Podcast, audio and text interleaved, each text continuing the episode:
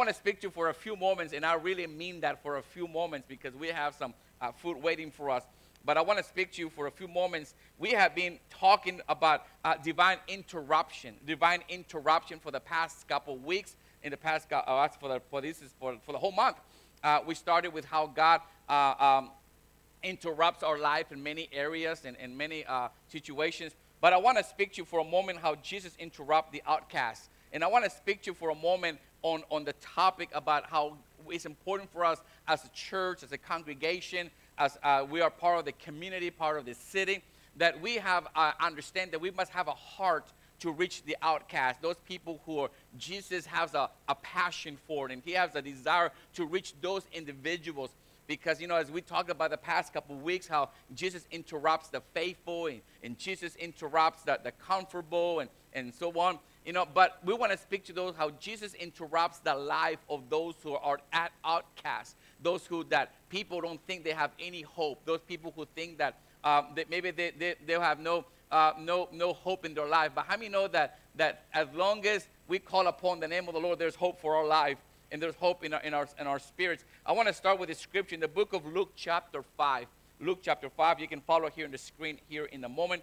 But in Luke, chapter 5, verse 27, we'll lay the foundation down of where we're going. Hallelujah. So, as we are talking today on the subject of Jesus interrupt the outcast, in Luke chapter 5, verse 27 says this Later, as Jesus left the town, he saw a tax collector named Levi sitting at his tax collector's booth. Follow me and be my disciple, Jesus said to him. So Levi got up, left everything, and followed him. Later, Levi held a banquet in his house with Jesus as the guest of honor. Many of Levi's fellow tax collectors and other guests also ate with them. But the Pharisees and their teachers of the religious law complained bitterly to Jesus' disciples, Why do you eat and drink with such scum? Jesus answered them, Healthy people don't need a doctor, sick people do. I have come to call not those who think they are righteous, but those who know they are sinners and need to repent. Centuries ago, let me read this to you. Centuries ago, a number of workers were seen dragging a great marble block into the city of Florence, Italy.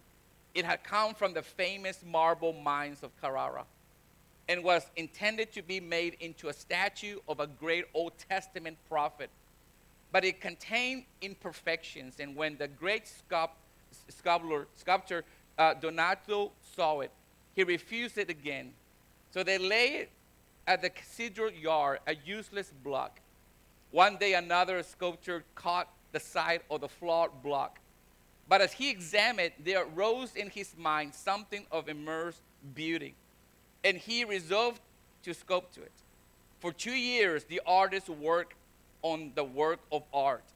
Finally, on January 25th, 1504, the greatest artist of the day assembled to see what he had made of this despised and rejected block. Among them were Botticelli, Leonardo da Vinci, and the Pietro Perugino. These are Italian names now, bear with me. The teacher of Raphael. As the, as the veil dropped to the floor, the statue was met with choirs of praise. It was a masterpiece, and the succeeding centuries have confirmed that judgment. Michelangelo's David is one of the greatest work of art the world have ever known. See, Jesus saw in the flaws of life of Levi, this tax collector, Matthew, the writer and evangelist. Jesus still sees the woman and man in his com- com- accomplished artist eye today. You know, the world might look at us and the world might look at your life. The world might look at your situation. They, they think, well, you know what? They're just a worthless piece of, of humanity, or, they, or they, they don't see as hope for you. But in the eyes of our Lord Jesus Christ, in the eyes of our God, He sees an incredible, beautiful masterpiece in your life that it can be brought back to life. It can be brought back for something beautiful. You know what? What the world thought it was a waste, the God sees it as a beauty. Ain't you glad that this morning that in your personal life, that no matter where you have been, no matter what you've done, and, no matter the mistakes you've done in life, that there is a God who sees perfection in your life, that He can remove all the impurities of your life and restore you back together to a beautiful place that He can call His own. My friend, that is a wonderful thing to understand that there's hope in each one of us because we were all in that place of worthless according to the world, according to what, what people think. But thank God that He picked me up and turned my life around. And here I am serving the Lord this morning because what the Lord have done was done in my life, in spite of what anybody thought of me. And my friend, that is the celebration that we're talking about this morning. 90 years of, of reaching a lost community. 90 years of existing to reach those who are hurting around us. My friend, that speaks about our, our founding fathers who understood that there will be a time in a place where we need to be a lighthouse for a, a surrounding community, that this area will need a lighthouse to reach the lost, that in spite of what anybody thought, in the opposition that came against it, and the attacks that might have come against the church, that the church continue to go forward because it's so humanity as important and say, in spite of what people might look at or think of, there is hope for each one of us this morning. You see, one of the important things that we understand as we are coming, how God interrupts the outcast is by number one, recognizing our sins to recognize our sins when we are and Jesus interrupts the life of individual. One of the things that we must understand and realize that we must realize our sins and realize our mistakes. The scripture says this that as the scripture says, no one is righteous, not even one. Also, the Bible says that, that, that everyone have sinned. We all fall short of God's glory standard. Another verse says this when Adam sinned, sin entered the world, and Adam's sin brought death. So death spread to everyone, for everyone sinned.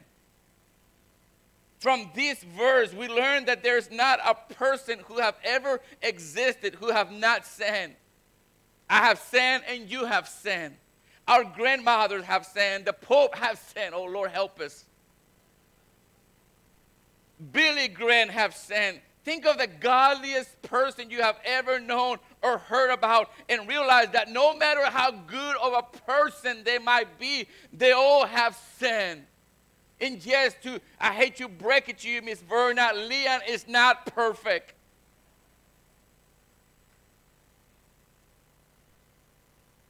But there's hope. The problem of sin is, is universal one. Everyone have sinned the first action we must take in response to the, to the conviction Jesus brings is to recognize our state of sinfulness. Listen, that this is the first step to realize when Jesus interrupts the life of an outcast is to realize, first of all, that recognize our sins, recognize our mistakes, recognize that if we are going to experience this beautiful thing that we call Christianity and, walking with the Lord, one of the first things that we do when we come to the altar or we give our heart to Jesus is to recognize that we are sinners and we are not perfect. It transforms our life, it changes our life when we realize, but we not come to play games, but we come to allow the Spirit of God to transform and change us forever to make us a new image, to make us a new life before Him. See, the first action we must take in response to the conviction Jesus brings is to recognize our state of sinfulness. In our text, we find that there are some who take this all important step, and there are others who do not.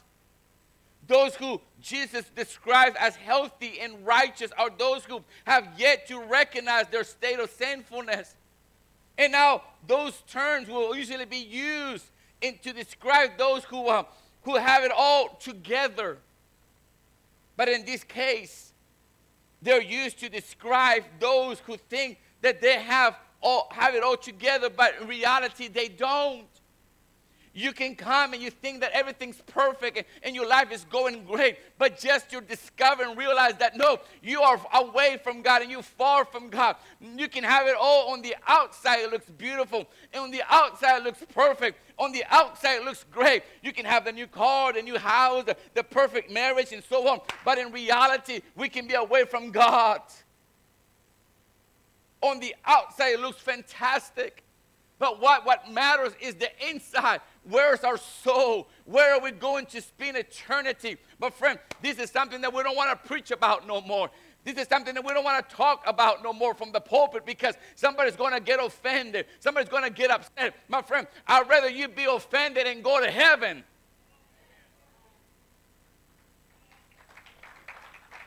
But it's the reality that we live on today.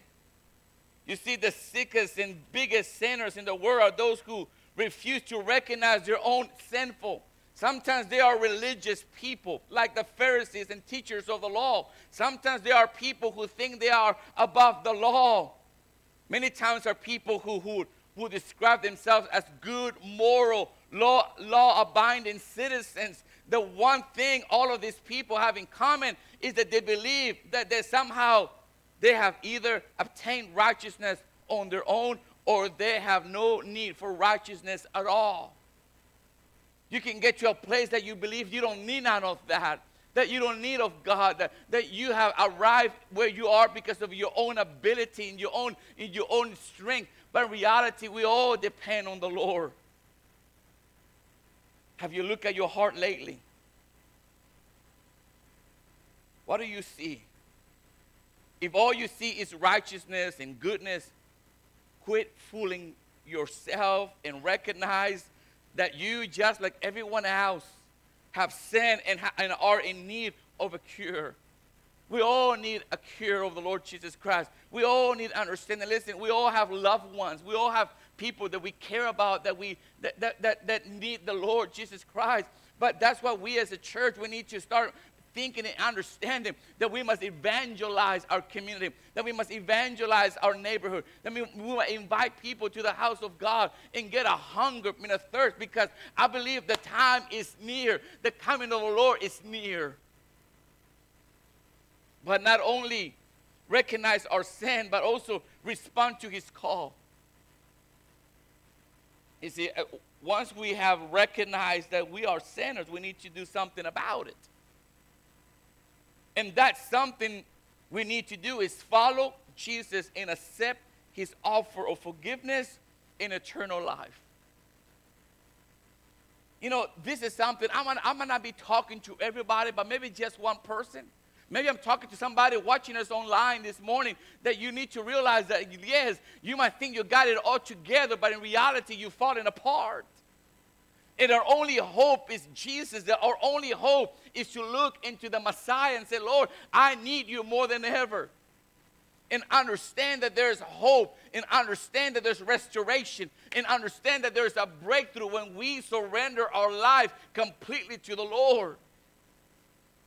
Jesus said that He come to call sinners to repentance. To repent means to change your mind. It means to quit following the sinful nature and begin to manifest the nature of Christ in your life. When we repent, my friend, our life changes. Our life is transformed. It's no longer the same. You are going on this direction, but now you go in this direction. Something happened in your life that you are no longer the same. We repent. In other words, we change our mind. It means to kick the sin man out, out, out the door and let the God man inside. That you become a new husband. You become a new father. You become a new dad. There's a change in your life because Christ lives in you. It's, there's a difference. People can tell a difference in your life. I was preaching about this last week. You know what? If you're going to live for Christ, live for Christ. Don't, don't call yourself a Christian and, and, and make us all look bad. Is it easy? No. Is it possible? Yes. as we trust the Lord to help us and give us the ability and the strength that we need to keep going forward, we respond to the, to the call of the Lord. It means to, to give possession to yourself, to Jesus Christ, and let Him take control. Jesus said that He will call us to repent. See, there are two possible responses to Jesus' invitation, and I'm almost finished. First of all, first one is rejection. This seems in the response of the Pharisees and the teachers of the law. The reason they rejected Jesus' invitation is because they had not yet recognized that they were, in fact, sinners. You know what? As long as you don't, as long as you don't realize you need God, you don't need, you don't have time for Him. Instead of turning to one who would save them, they placed themselves in the throne of their own righteousness and asked, Why do you eat with and drink with such scum? They thought they were too good for the people Jesus was keeping company with. They believed that they were holding to the higher moral ground. But through their rejection of Christ, they were pro- proven that they were more immoral than the rest of the crowd. They thought they were too good for themselves, that the, I don't need none of the Jesus stuff. I can do it all on my own. My friend, you can't do it on your own. You need the Lord to help you, you need the Lord to save you. You can't do it on your own ability. Pastor Eric. Not only rejection, but also the reception. You see, this was the choice of Levi, Matthew. Now, there are several things we can say about this tax collector, Levi. He was undoubtedly skilled in writing and keeping record.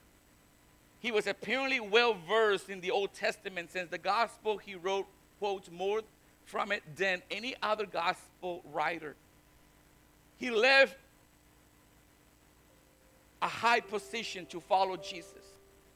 One difference between Matthew and the others Jesus called was that Matthew was a man of means. Now, listen to me, this is important.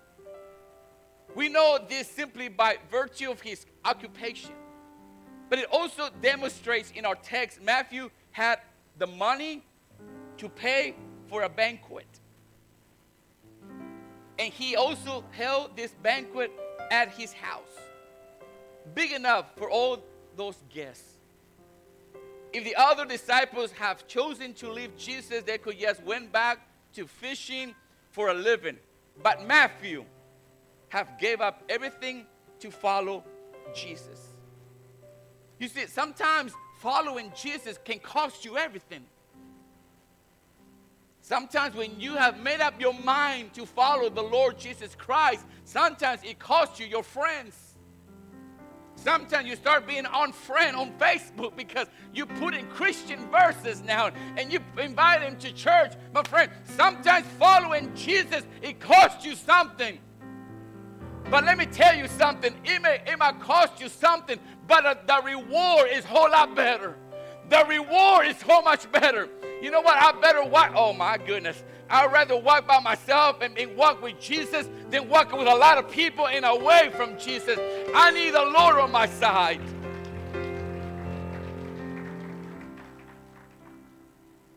Where do you find yourself today?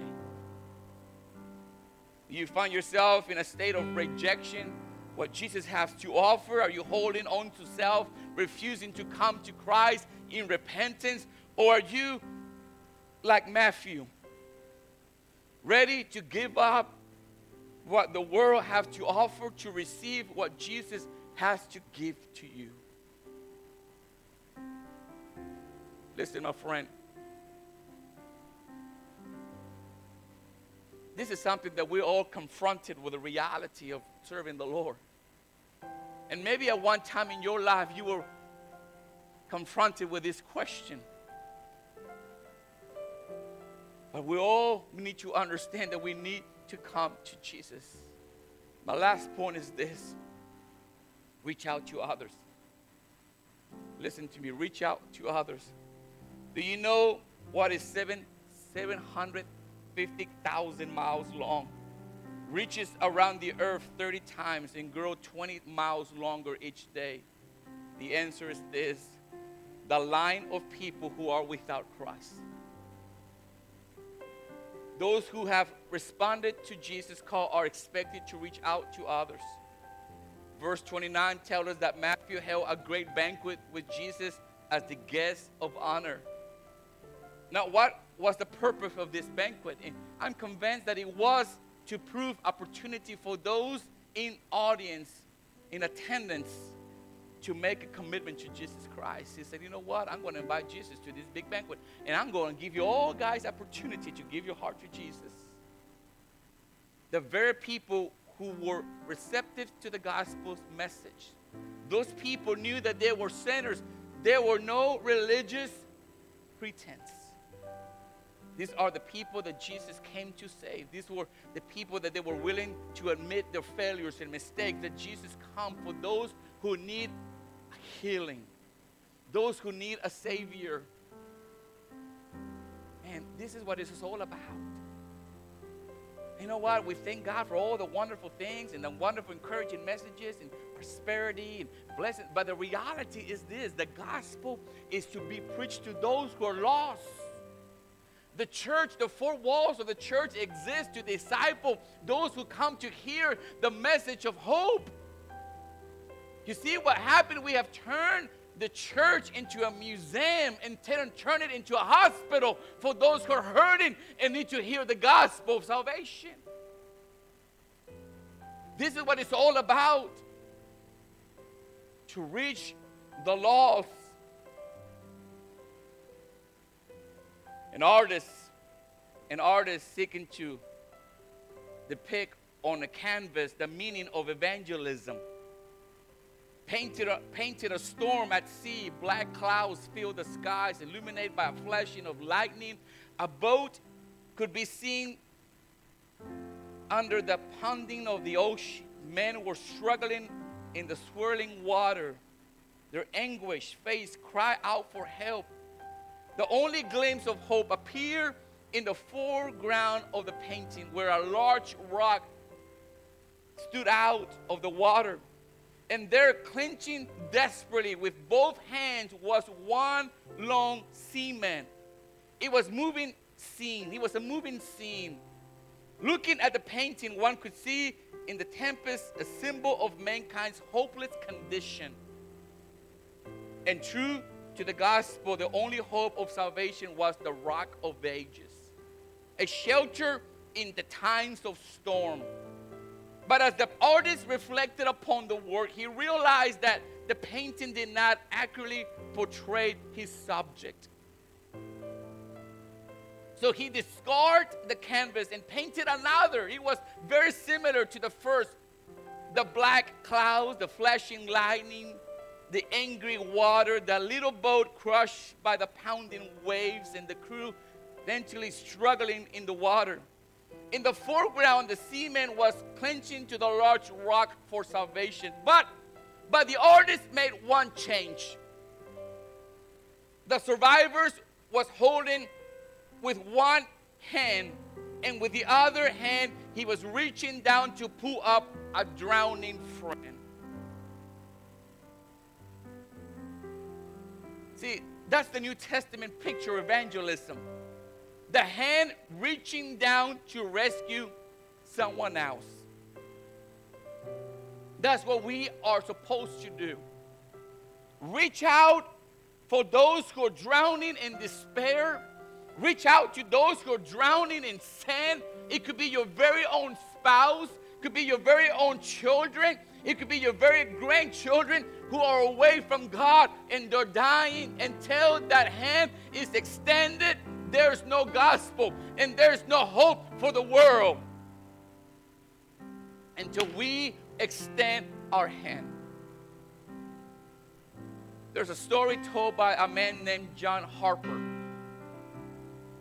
John Harper was one of the passengers of the Titanic. The Titanic was crossing the Atlantic and it hit that iceberg and it started to sink. Many of you know the story.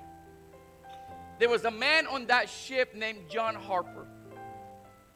according to witnesses, they're, they're told that this man, he, he, he was able to have a life jacket. And this man, as he was going through the waters and he started to evangelize, he started to ask people if they knew Jesus. And he will swim from one person to another person. And he will he will ask him, Do you know Jesus? And they say no. He will ask him, Do you want to know Jesus? And they will give their heart to Jesus on that moment and he will swim to another person and he will ask the same question Do you want to know Jesus? They say yes, and he will pray for them and they will give their heart to the Lord. And he will do that over and over, and people will witness this who told the story about this man. He finally he comes to the last uh, to another man. He said, "Do you know Jesus?" And the man says, "No, I don't want nothing to do with Jesus. I have nothing to do with God." So John Harper took his life jacket off and gave it to the man. He said, You're going to need it more than I do.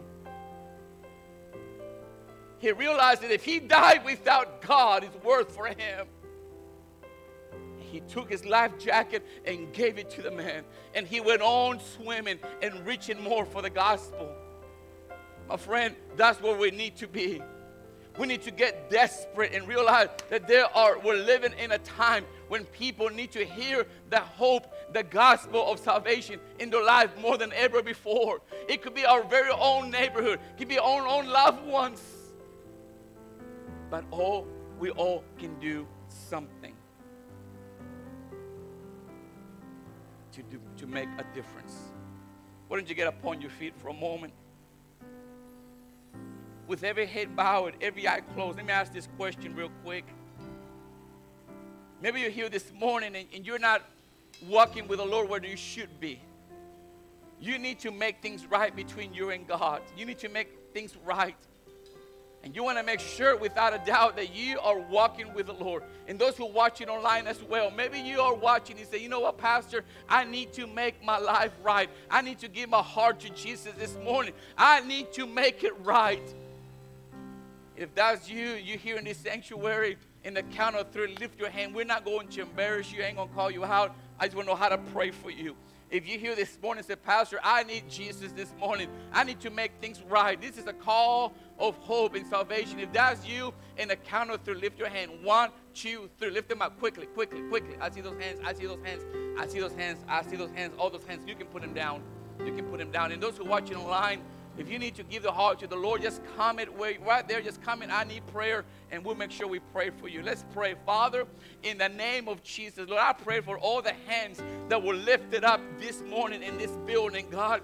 Father, I pray for the hope that they now have. I pray, Lord, that they walk with you. Lord, they're making sure that they're walking with you. They're, they're making sure that they're going to a place called heaven Lord, not hell. And I pray right now, Lord, that you will give them peace. Lord, give them clarity in their minds. And we give you the praise and the glory in the mighty name of Jesus Christ, we pray. And everyone says, Amen. Amen. Praise the Lord. Ain't God good? Hallelujah. Praise the Lord. Those who are watching online, we want to say thank you for watching. God bless you. God bless you.